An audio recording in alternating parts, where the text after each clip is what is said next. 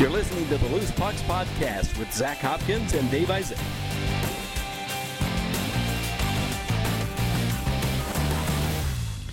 Hello and welcome to episode 13 of the Loose Pucks podcast.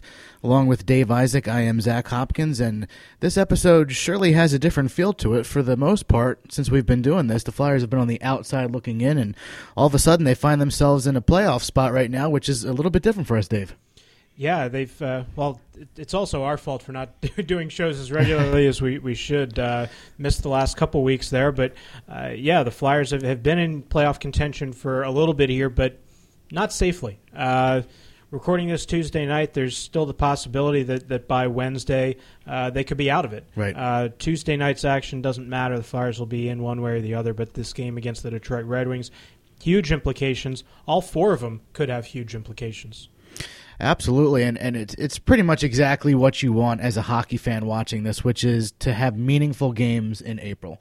And right now, the Flyers are playing meaningful games. These last four definitely uh, are are all huge. Each and every one of them, each point that's on the line here uh, is a big point for the Flyers. And uh, you know what a bit. Of course, there are the Pittsburgh games. Uh, you know the one that's coming up later in the week, but not to look too far ahead, but even tomorrow night against Detroit, here's a team that you've been essentially going back and forth with in the standings, and and here you have a matchup, you know, one on one, mano a mano. I mean, it, it, it probably I can't imagine wouldn't be a playoff type game tomorrow night.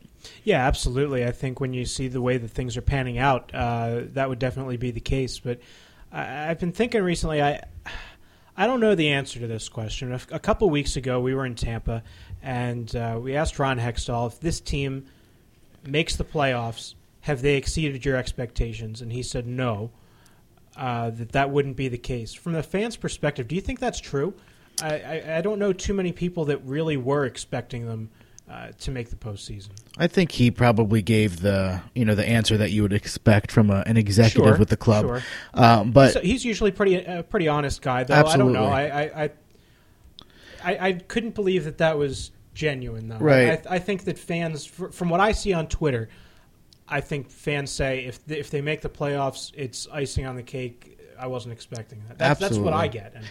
I, I feel that way, and I, you know, I've had conversations as well, and and I think that is probably the the overwhelming sentiment with the fan base, especially if you consider, you know, how the season sort of started. I mean, this is a team that's had to claw its way back. Uh, it's a team where you know constantly you're, you might be looking at the future a little bit with some of the the prospects that are coming up, and and hoping that the future looks bright. But then all of a sudden, here you have the club, uh, you know, playing well and putting themselves in a position. Uh, I think for this club to, to have played as well as they've played the last few months, to me, that was a really encouraging sign. If they do make the playoffs, which they're they're in a pretty good position to do so, Sure. I, I definitely think that's icing on the cake. And and furthermore, to get in, anything at that point, you know, to, to win a round or something like that, Right. in my opinion, would would be amazing. Not not saying that they can't do it, but just talk about exceeding expectations. That certainly, in my in my perspective. Yeah, I, I would absolutely think so, and and a couple of things have to happen there uh, in order for that to go down. And uh, Steve Mason is is been playing out of his mind, first of all, but also ten straight. Uh, does he have to go the the final four here? Because Michael Neuvirth is is uh, starting to to you know come back on the ice and, and make a little bit of a push, but uh, I don't think he is he's ready yet. So we'll we'll, we'll see. It- it's interesting because if you look, I mean, historically, you look at the last few years too. Teams that do really well in the postseason typically have a hot goaltender. You look at the L.A. Kings with Jonathan Quick. You look at, uh, you know, Chicago Blackhawks with with Corey Crawford. And you know it, it's it's one of these things where I can certainly see the team wanting to get behind Steve Mason 100 percent and sort of have him run the tables and run right into the playoffs hot. But then, if you look at the other end of the spectrum, what happens if we get to game 82 and and you know Mace goes down with a groin injury or something like that? Are, are we going to constantly second guess ourselves that he was overworked down the stretch? Uh, you know, are, are we going to wonder what would have happened maybe if Stolarz got in or something? I, I, I don't know the answer. I, I I don't think anybody could blame the Flyers for not putting Anthony Stolarz into a, a playoff race unless they absolutely had to. Uh, for a guy who has no NHL experience, Right. Um, i- if that is the case, and you know what, I when it was the beginning of this stretch, and you're looking at it and you go, "Man, can can Mason really survive this?" Uh, there are plenty of reasons that s- suggested that maybe he couldn't, but I, I don't think it's unplausible to say that he does come out of this unscathed. Um, and if that's the case, then I don't think there's any question that he's the game one goaltender if, if the Flyers do make it to the playoffs and Michael Neuvirth ends up being the guy that sits on the bench if he's healthy enough to do that.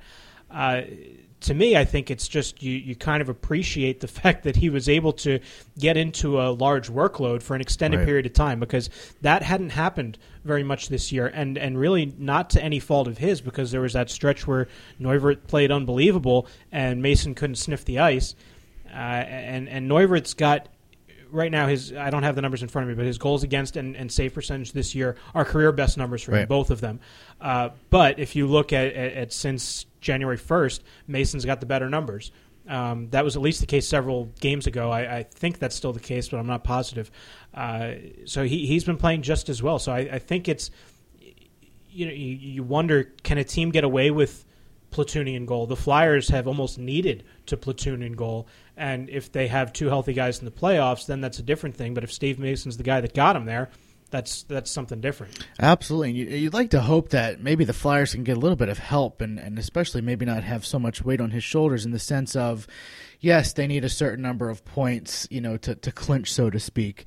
I think they need, you know, points, uh, six points in their last four games to, you know, ensure that they, they make it into the first round of the playoffs. That's just to get in on, on their own On volition their without, own- right, without any with- help. with they could no get in before right. that. Yeah.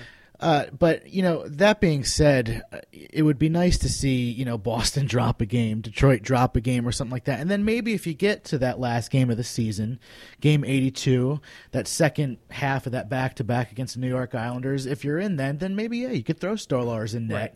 give the kid some experience in a game where you know you don't have to run Mason out there, and he gets a little bit of a breather before the playoffs. I mean, ideal, but then again, there is a possibility we can come down to game eighty-two, and it's just like in you know 2010 with with uh, the the Flyers Rangers going to a shootout. It could it could be for the whole thing. and and, and I I mean the, the Flyers are going to do whatever the Flyers are going to do. But Yeah. even if even if if they were in, uh, if I was running things and they were they had clinched a playoff berth and they were even if they were playing for positioning, I would I would let Stolarz have that I just to get just to get Stolarz. Uh, um, just to get Stolarz in a game and give Mason a little bit of a break. Uh, as we're doing this here, we see that the Flyers have uh, signed goaltender Alex Lyon uh, from Yale University to an entry level deal, and I, I recently wrote uh, about five NCAA prospects, and he was one of them. So I'm at least one for five. So I will take twenty percent, even if that's all I get. I'll take twenty percent. But uh, even w- without knowing too too much about him because I didn't watch a, a lot of Yale hockey this year, but uh, 19 8 and 4 with the 164 goals against average, 936 save percentage. It's it's kind of interesting to think about what would happen going forward here. Um, to me, I think Anthony Stolarz is is now somebody who can stand on his own two feet uh, as a professional. My guess would be that Stolarz is the guy uh, in the AHL next year, in Lyon is his backup. Instead of going out and signing another Jason LaBarbera, signing another uh, Rob Zepp, a guy to, to come in and kind of mentor uh, Stolarz, I, I would think that, that the natural place for Lyon to go would be the American Hockey League, and he was one of the the, the top college goalies, so I would Right. think that that would.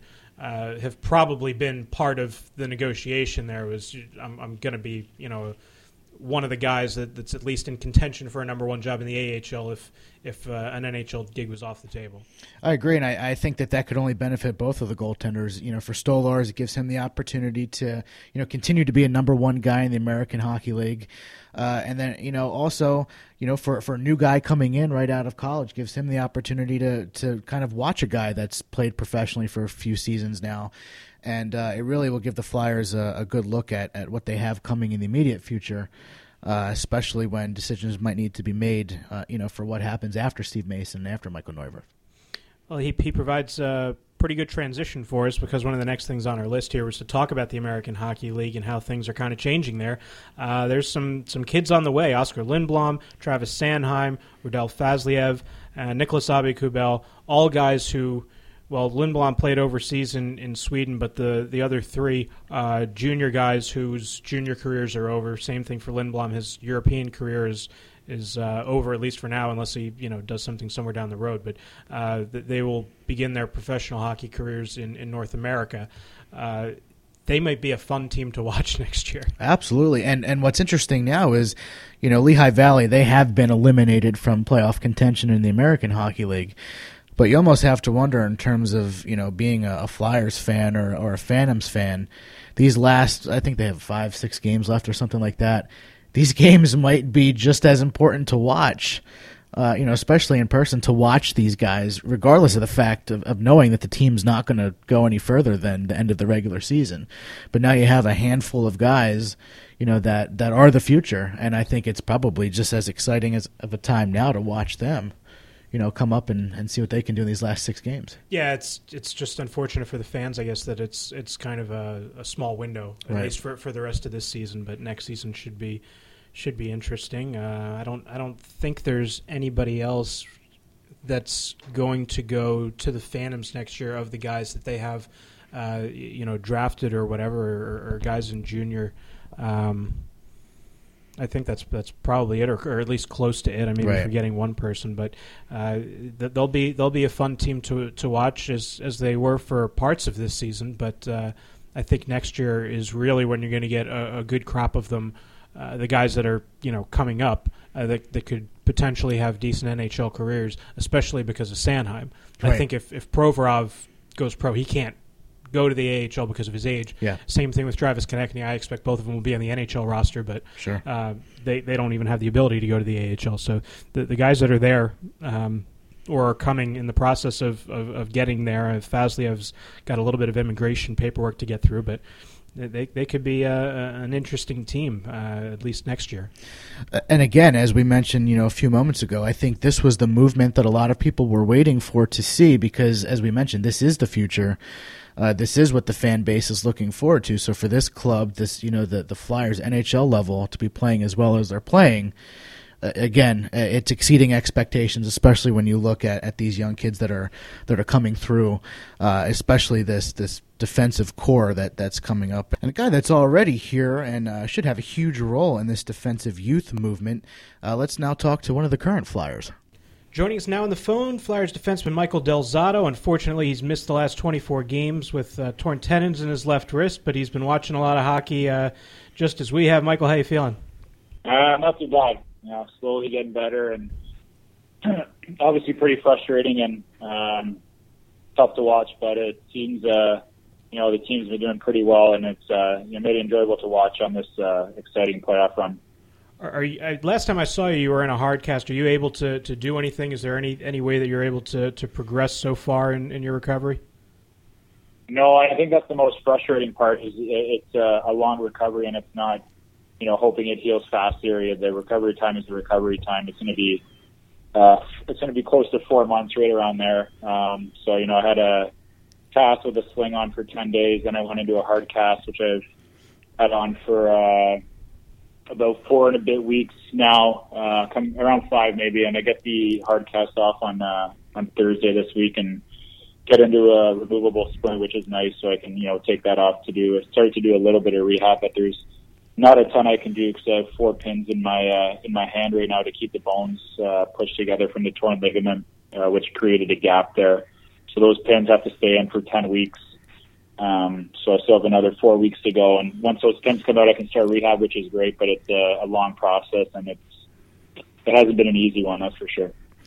Being up in the press box, watching this club play, uh, kind of getting a different perspective. What would you say, you know, from the beginning of the year to the last month or so? What's what's changed the most in this team?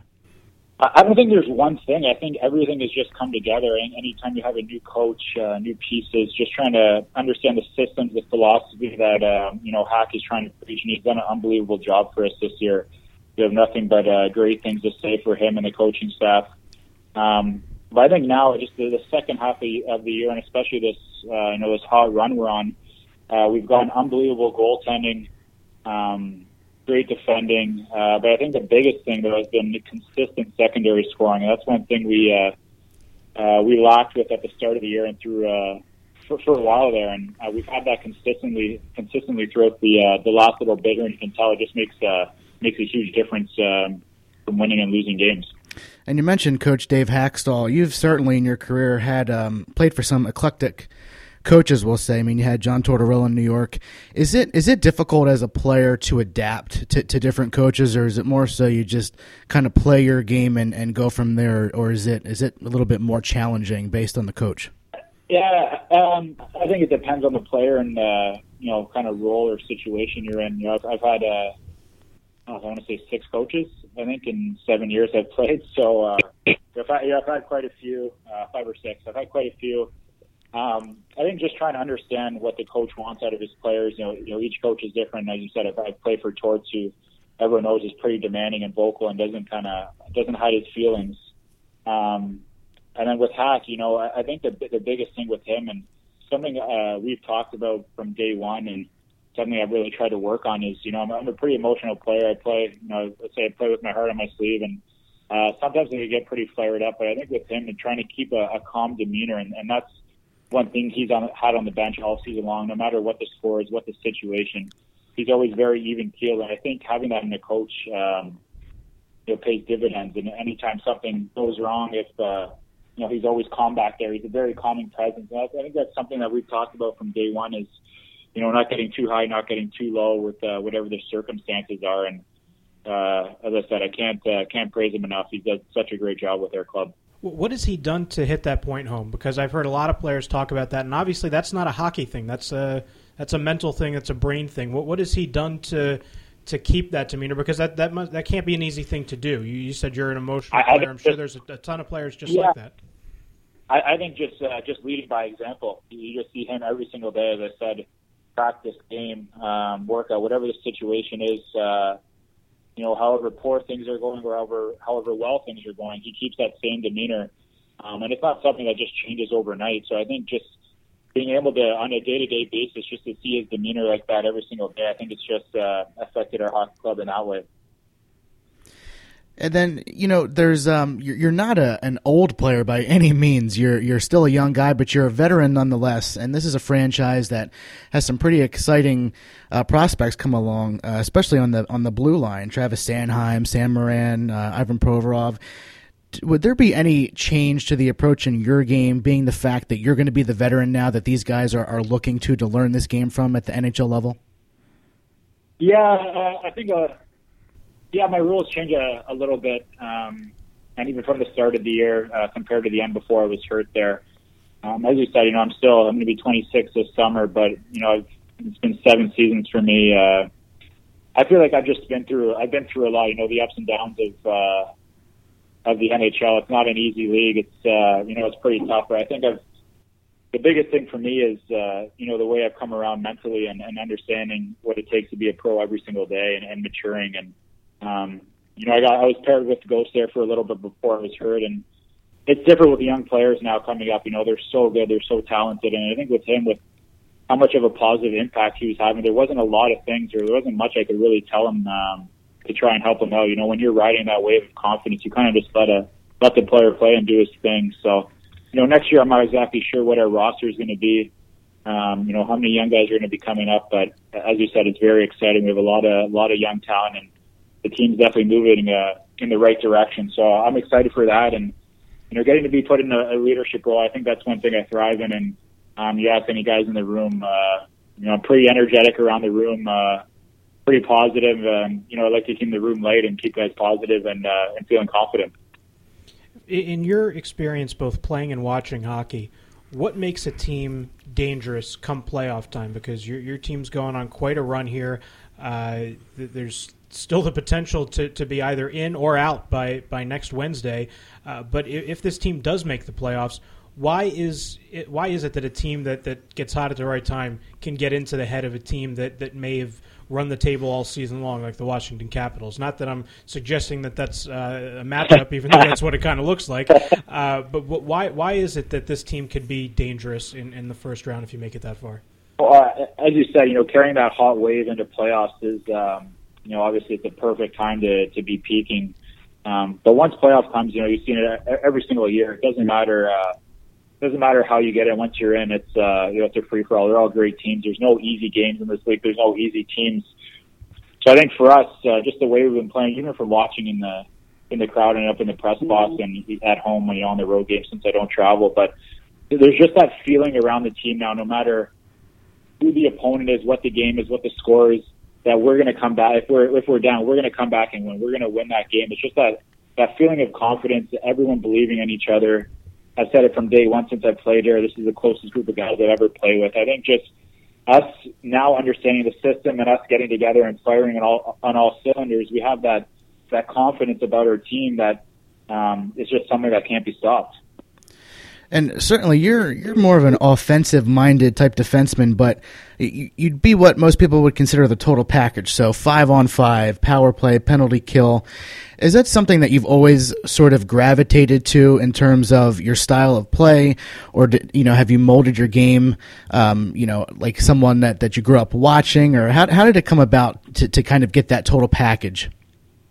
Yeah, I mean, it hasn't been easy. Easy, as I said, there's been the uh, the ups and downs, and you know, obviously, I I came to the league as an offensive defenseman. I think uh, I didn't I didn't know a lot about blocking shots until uh, you know I kind of had, I had Torts as a coach, and that's one thing he uh, he really harped on and um, really preached on me as far as you know commitment to defense, uh, blocking shots, doing the little things, uh, getting your body in lanes, taking hits to make plays, and you know at the time it was pretty tough being a 19 year old and and being demanded that much. But looking back, you know, he uh, he really helped me a lot and really helped me develop thicker skin and, and learning how to be a pro. And I think just each year, uh, as I said before, just maturing and really understanding what it takes to win. Um, it's not always about personal success. And you, you know, you look at my numbers this year; they're not glaring by any means offensively, but I think I've come a long way. You know, now playing against other teams' top lines and and and getting as much enjoyment and satisfaction out of shutting the other team's top line as as you do as scoring a goal. And um, I think like one example that comes to mind is uh, you know when we play Chicago start of the year, keeping you know playing against Patrick Kane and keeping him off the board. Now you see him having a, a hundred points and with a couple of games left. So I think just uh, just the maturing process has been the biggest thing, and it's not always you know uh, stuff that comes on the ice. I think just off the ice and, and having great people in place to to help me out as far as mentally, confidence wise. Uh, you know, the last couple summers working with a new strength coach who's done the, a phenomenal job with me. You know, I've always been a guy who works very hard off the ice, but I think mentally he's been um, a huge, huge help for me. So it, it hasn't been something that's uh, just happens overnight or happens over one season. I think it's just developed and been a, a steady, uh, steady learning process for me from you know 19 years old, uh, my first season now coming you know to the end of my seventh. Michael, I'll ask you for a little bit of advice here because the, the ballots are coming out in a couple of days. The Professional Hockey Writers Association is asked to vote on some of these awards, and I know you uh, have a keen eye to what's going on around the league. And uh, a couple of the awards that we we were asked to vote for are fairly easy. I think the MVP is likely going to be Kane. You mentioned 100 points. The Vezina, yeah. Holtby is probably going to be the guy who's knocking on the door with uh, Marty Brodeur's record. But there's a couple uh, interesting – uh, races, I guess you'd say, that I'm interested to hear your thoughts on. I think the fans would be also. Uh, the Calder is certainly one because it, it, it encapsulates your, your teammate Shane Gostisbehere and Artemi Panarin, and whether he his playing in the KHL has something to do with you know his success this year or not. But there's a couple others in, in the the Selke, which has really become the Patrice Bergeron Award over the last several years, and, and the Norris Trophy. What are your thoughts when you look at uh, some of those races? I don't know if you, if you're watching the the TV networks that are kind of talking about that the, the last few days here, but I'm I'd be interested what you think about that. Yeah, it, it, it's tough. Um, there's never there's no wrong answer now because there's just so many good players and so many different uh, so many candidates for each award that you know you can't go wrong with the Calder. I mean, obviously you're biased here with Ghost, and uh, just what he's done offensively as a defenseman is so impressive. Just as, obviously the toughest position in the game, um, and the things he's done and, and help rejuvenate our team and give us that offensive flair dynamic that um, you know we were missing.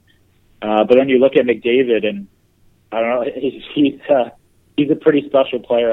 It's unfortunate that you know the injury happened and he missed uh, so much of the year, but he's uh, you just watch him every night, and he's a he's a human highlight reel. When he has the puck, he's so dynamic. Um, obviously, already at his age, one of the best players in the league. So it's tough. It's tough to really uh, to pinpoint one guy. As far as the Selke, you said you know Patrice Bergeron, you can't go wrong with him. I'm a huge, huge fan of uh, Kopitar out of LA. Though he's, uh, you know, if I'm building a team, he's, uh, you know, he's he's near the top of my list. So I, think I'd go with him for that award. And the the, the Norris, the past couple years has kind of come down to uh, a lot of the so-called advanced stats. I'm interested to, to hear your thoughts on that because of your position, because a lot of these advanced stats aren't particularly kind to defensemen.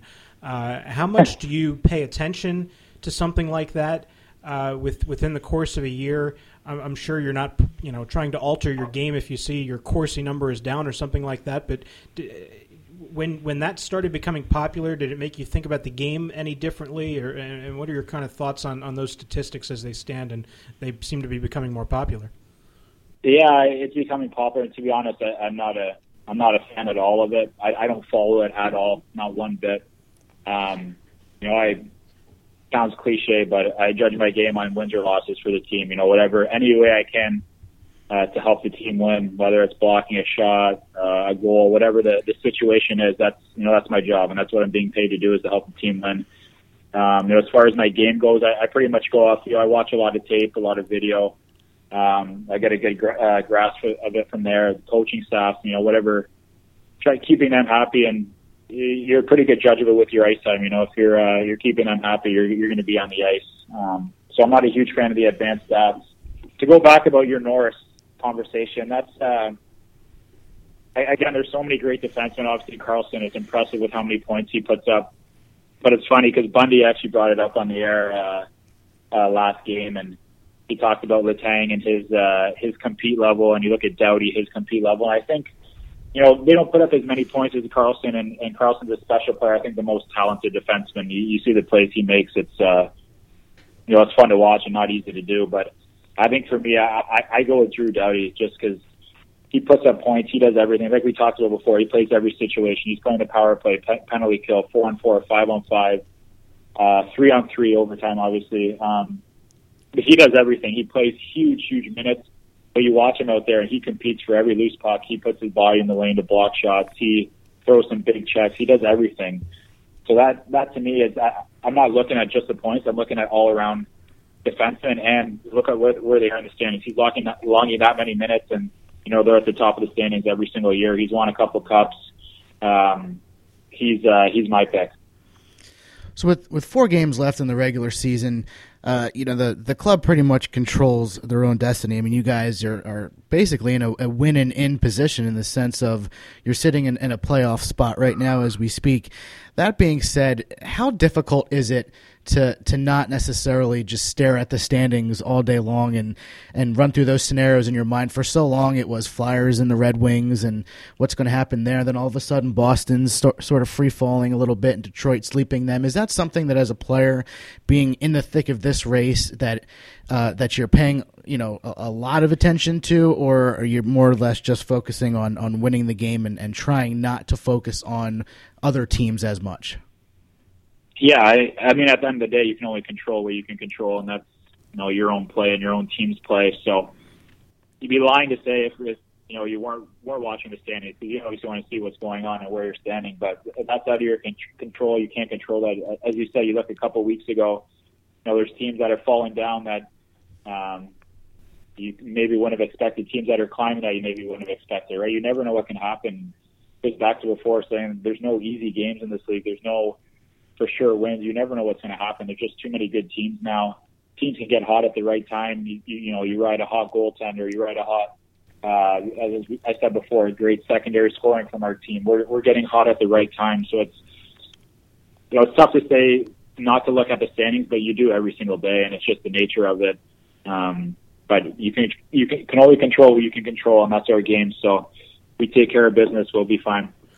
Before we let you go, Michael, I got to ask you about uh, your, your side job here. You're, you're, the host of your own show, and I, I, think a lot of times you see stuff on teams' websites, and that ends up being kind of corny. But this this is this is very entertaining. Uh, you know, you're, you're, always answering questions, but you look pretty comfortable holding the microphone too, and, and, and, kind of doing the the host thing and asking the questions. How did that come about, and how, how comfortable are you doing it?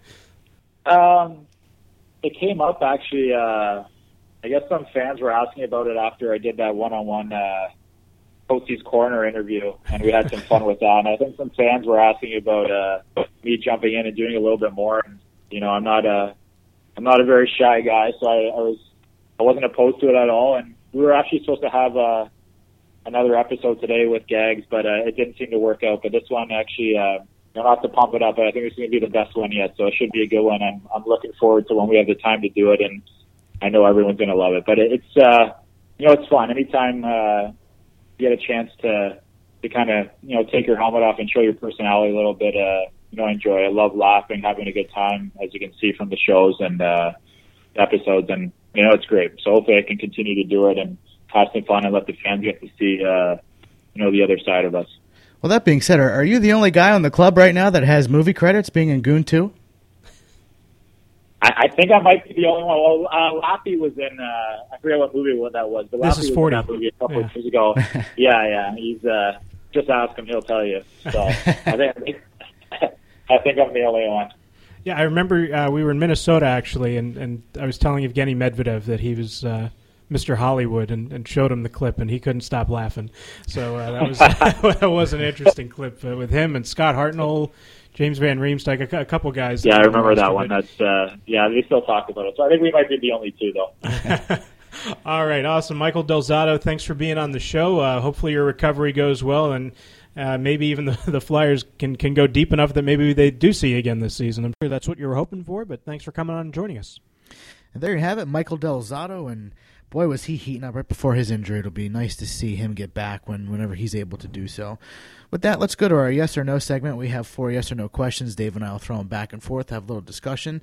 First question, Dave, I'll throw over to you. Evgeny Medvedev, will he play Wednesday night and stay in the lineup?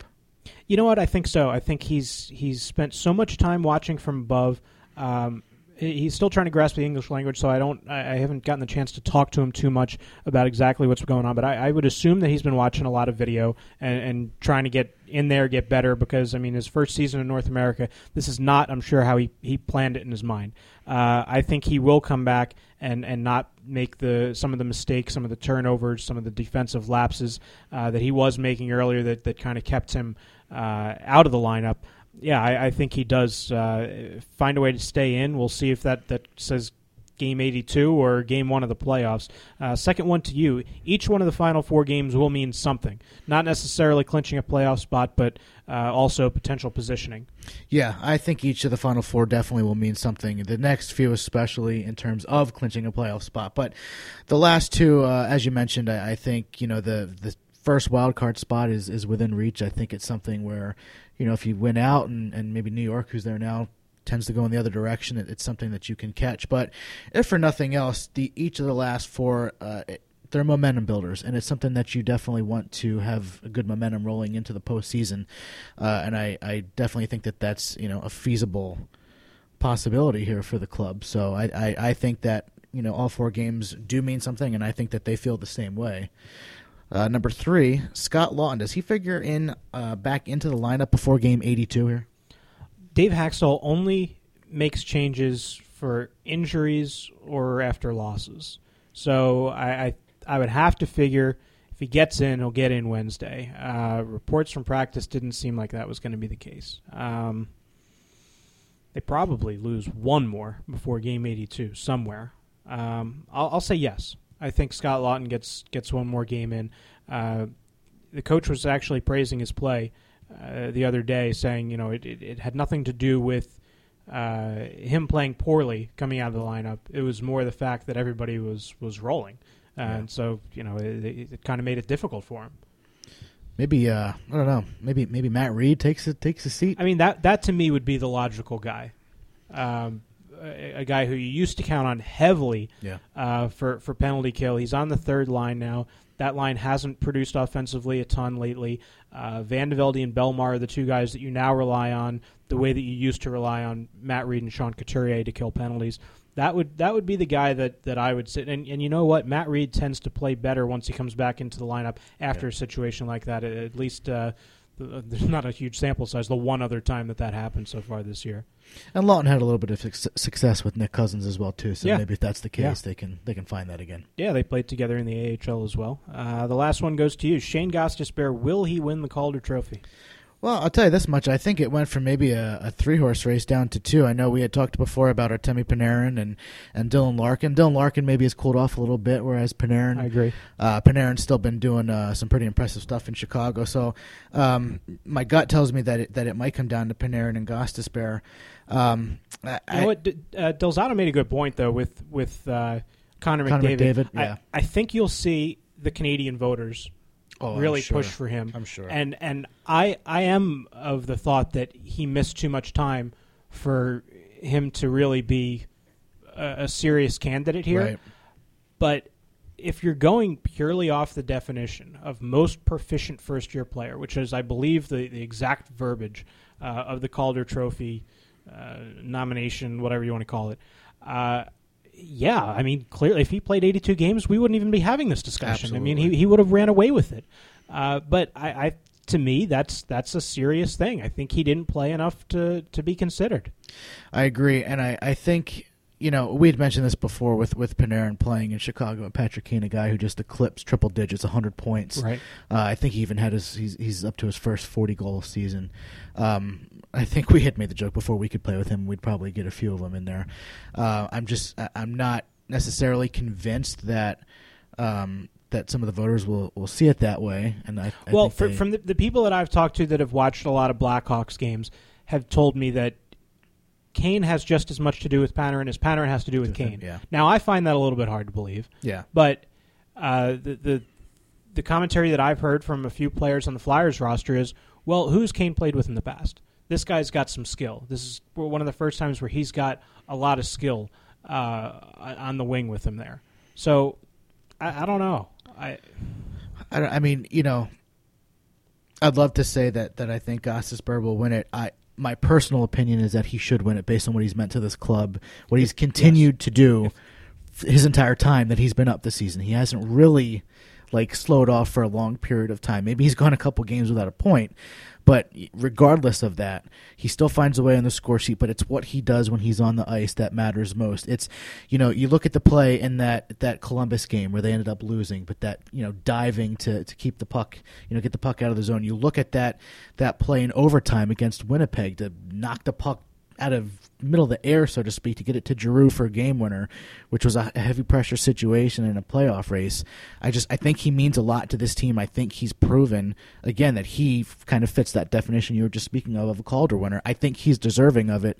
Whether or not the voters, you know, see that the same way, I'm not. I'm not as optimistic. It's all about interpretation. If if your interpretation is who is the best player, it'll be Connor McDavid. If it's who is having the best rookie season, it'll be Panarin. And if it's which rookie player means the most to his team, that I think Shane Gostisbehere wins by quite a bit. I agree. I agree 100%. With that, we'll go down to the farm with uh, another player who could be in the same position next season, perhaps. Defenseman Ivan Flyers love Provorov. Absolutely. Yeah. Uh, Ivan Provorov plays for the Brandon Wheat Kings. He's in the Western Hockey League. Uh, right now, Game Six uh, will be against the Edmonton Oil Kings. Brandon has a three to two lead uh, currently in that. He had uh, no points in his first five games. Uh, he did finish tops among defensemen in the WHL with 73 points in 62 games played. And I think between his play in, in junior this season and then in the in the World Juniors, I think he's really showing everybody that he probably is NHL ready. Yeah, I think you, you've seen a lot of people say that even throughout the midst of the season. I know scouts have said that, that he's NHL ready. There were people saying that he was NHL ready at the draft, Right. uh, that he was the most NHL ready, and he goes back to juniors, and Noah Hanifin goes right into the lineup for the Carolina Hurricanes. So uh, it'll, it'll be an interesting experiment to see where each of those two guys are five, six years from now. Uh, if, if they're both still in the NHL, what kind of impact they're having on their, their respective teams. Uh, that game six uh, between Brandon and Edmonton is going on right now as we record this, so it'll probably even be history. Maybe even by the time you're you're listening to this. Uh, same thing goes for uh, the Sarnia Sting and Travis Konecny, who is reportedly not playing in Game Seven. Uh, at least th- that was the reports an hour or so before the game. Obviously, you'll know that now. Still hurt with the apparent shoulder injury. He was sent back to Philadelphia uh, to be seen by Flyers doctors. Uh, he was optimistic when I talked to him about going back there. He knew that Game Four was out of the question, but Game Five he hoped to be there. Didn't play in Game Five. Didn't play in Game Six. Uh, he had a goal and two assists in in two playoff games, the first two games of that series against uh, the Sault Ste. Marie Greyhounds. So it'll be interesting to see if, if the Sting advance here, uh, if Konecny will be able to go. If not, I wouldn't be surprised if if he ended up getting shut down and and not being one of those guys that uh, that heads to the AHL. I mean, I guess he would he would pretty much have to uh, stick, you know, next year in, in, order for him to do that anyway. But I, I, I, wouldn't be surprised if he had kind of staved off. Uh, a surgery there, thinking he could play through it, and, and maybe it's some, one of those deals where they, they take care of it at the end of the year. Again, I don't know that for sure, but that wouldn't surprise me. Sure, absolutely, and I think uh, you know, from my perspective, and, and maybe the, the, folks up in Sarnia won't agree. I wouldn't mind watching him get shut down with the the mindset that he might be an orange and black next season. So, give the kids some rest, let them recover here, and, and get them ready to go for next season. With that, we'll go to our South Jersey report. Forward Kyle Chris Criscuolo from Southampton played for Harvard, finished with 19 goals, 13 assists for 32 points in 34 games played. Reportedly signed an AHL deal with the Grand Rapids uh, after Harvard was knocked out by Boston College. So he's a, a guy that we've spoken about quite a bit. I think he's also one of the guys that you that you did a write up on. Yep. And uh, and here it is. Maybe he'll be in the Detroit system. Well, at least he'll be turning pro. You you know always like to see uh, local guys kind of joining those ranks and, and another person to, to keep an eye on next season. Anthony Uh, Finishes out our report here. He's from Sewell, plays for the Syracuse Crunch, the American Hockey League. Syracuse, they're six points out of a playoff spot. Uh, he was going pretty good earlier. He had four points in two games, but he's followed that up with a six game pointless streak. So uh, if the Crunch do indeed make the playoffs, maybe he'll. Uh, you know, kind of be, become a force for them on the blue line once again, and and you know possibly be a big part of why they end up uh, in, in the postseason. There, like we said earlier, the Lehigh Valley Phantoms not. Uh, they have not been in the postseason since they were the Philadelphia Phantoms. That's that's hard to fathom. That's two other cities that they've been in without. I mean, granted, this is you know the early stages here, their second year, I guess, in Allentown. That's but. that's amazing. We talk about these young kids coming up and playing and how exciting it is. And you think back to when the Phantoms last won the Calder Cup, we had Mike Richards and Jeff Carter. Not only did we get to watch them, you know, play a little bit, they played the entire Calder Cup playoffs and did pretty well. So that was yeah, that was nice did, to see. Didn't uh, didn't you have Patrick Sharp on that team also? Patrick Sharp, I think. Yoni Niittymaki. I mean, there, Nitty, right? there were quite a few names. R.J. Umberger. R.J. Umberger. Wow, yeah, that was a while ago. Exciting times. Well, let's take it now to the big finish, and hopefully we, we get a show in next week so we can, if, if the Flyers do indeed clinch, uh, do some real playoff preview stuff. But I'm sure that'll be one of the big topics here in the big finish sweeping declaration for the entire six days that remain in the regular season or whatever it is. You know, I'll, give one thing, and and maybe it's it's um, looking a little bit past the, the next week and, and, and into the very beginning of the postseason. But uh, before the Flyers played the Penguins the other day, I think it was the Pittsburgh Twitter feed had put some kind of post on there about, you know, here's the the team in Pennsylvania that's actually clinched a playoff spot, and man, they really know how to get under under your skin, don't they? They that really they irritate me. But that being said, my my sweeping declaration is this: it's a it's a two parter. Um, the first part is rematch on Saturday, Wells Fargo Center against Pittsburgh Penguins. I'm going to say the Flyers win this game. I, I, just refuse to believe that they will go winless against Pittsburgh this I, season. I believe I, that would be the first time in, in 50 years just, that the Penguins sweep the Flyers. I, just think I can't I can't in my mind allow that to happen. So I have to say the Flyers are going to beat the Penguins, and and with that too, um, Pittsburgh is a is a sick team right now. I mean, I don't know anybody who would want to play them. They're they're clicking on all cylinders. They're the most but, dangerous team right now in the Eastern Conference, maybe even the league. I I, I think so. And, and, that being said, you you know, Evgeny Malkin goes out, and everybody's like, hmm, okay. And now maybe Marc Andre Fleury, he's concussed. What's going on there? We don't know. But you look at the you know the secondary guys, and, and not to call Phil Kessel a secondary guy because I'll be 100 percent honest. I thought this year coming in, if he was going to play an entire season with someone like Sidney Crosby, I said, all right, Kessel's going to hit 50 goals, no doubt about it. This is his year. I, I thought anything less than 40 would be a disappointment. Absolutely. so you look at that line now. He's you know we've got Nick Bonino and and Carl Hagelin, and you have to wonder are they going to keep it up? And part two of my sweeping declaration is maybe they will, maybe they won't, but they might run run into a really hot Henrik Lundqvist. And if that's the case, I'm going to say Pittsburgh's going down in round one against the New York Rangers. I think that will be the matchup. I'm not sure there's going to be too much more maneuvering as far as playoff seedings go. But as much as I hate to admit it, in terms of, you know, rooting. I don't want to say rooting, but going for the New York Rangers. I think they're. I feel like they're a team that's going to get hot, and I feel like the Penguins are just are due for a letdown. And personally, I'll love that. I think that's that's a little bold. I don't know that anybody uh, ends up getting by Pittsburgh in the first round. That would that would surprise me. And plus, they they've got some injuries now too. Ryan McDonagh at least out for the rest of the, the regular season. He's been a for bobblehead the this Rangers. year. A bobblehead. well, we'll we'll see. Uh, my my big finish. Um, I don't know that this is going too far out on a limb, I, but uh, talked about the awards a little bit earlier. Dave Hakstol wouldn't surprise me if he ends up being a finalist for the Jack Adams Trophy as the best coach in the NHL. I think there's a lot of people league wide that have seen what he's done with this roster and, and think highly enough to have him up there at least in the top three. I don't know that he's going to win it. Right. Um, I think even with the the awesome roster that they have in, in Washington, I would give it to Barry Trotz. But uh, I, I wouldn't be surprised if he was a finalist. Put it that way. I was um, I was surprised when Barry Trotz did not win it last year. To be honest with you, so Yeah. I, I would agree with that. But again, and you know, we Michael Del Zotto himself had said it. Like these players all feel the same way about Dave Hakstol, and, and there's nobody out there that can that would be able to tell us and and not be a fib. That going into the season, we didn't have reservations about Dave Hakstol, a guy making a jump from the college level, a guy that's used to to managing, so to speak, kids playing on scholarships to grown men playing with million dollar contracts. Who are able to go to the bar and, and have a beer at Absolutely, night. I Are, are absolutely. legal age to do that. and and just to watch the progression of this team from the very beginning of the season to where they are now, his his composure, uh, the decision making, and and you know what I feel he's done for especially the younger players on this team. Um, I I definitely think there can be you know something for him being in the top three. I, I think he could be there. Actually, when I think back, I guess there are a bunch of college guys that come out at age 23, 24. So maybe they are Yeah, able to true. drink beer in the NCAA. but uh, either way, I think the, the point stands. Uh, a lot of people are taking notice of what, what Dave Hakstol did uh, this year in the regular season. The next time we talk to you, it won't be the regular season. It'll be the playoffs. We'll see if the Flyers will be there or not. But uh, episode 14 will come at you next week. For Zach Hopkins, I'm Dave Isaac. Thanks for listening. Uh, not sure how you found us. We are on SoundCloud. We are on iTunes and the Courier Post website, so be sure to check us out uh, both now and in the future. Thanks for listening. We'll see you next week.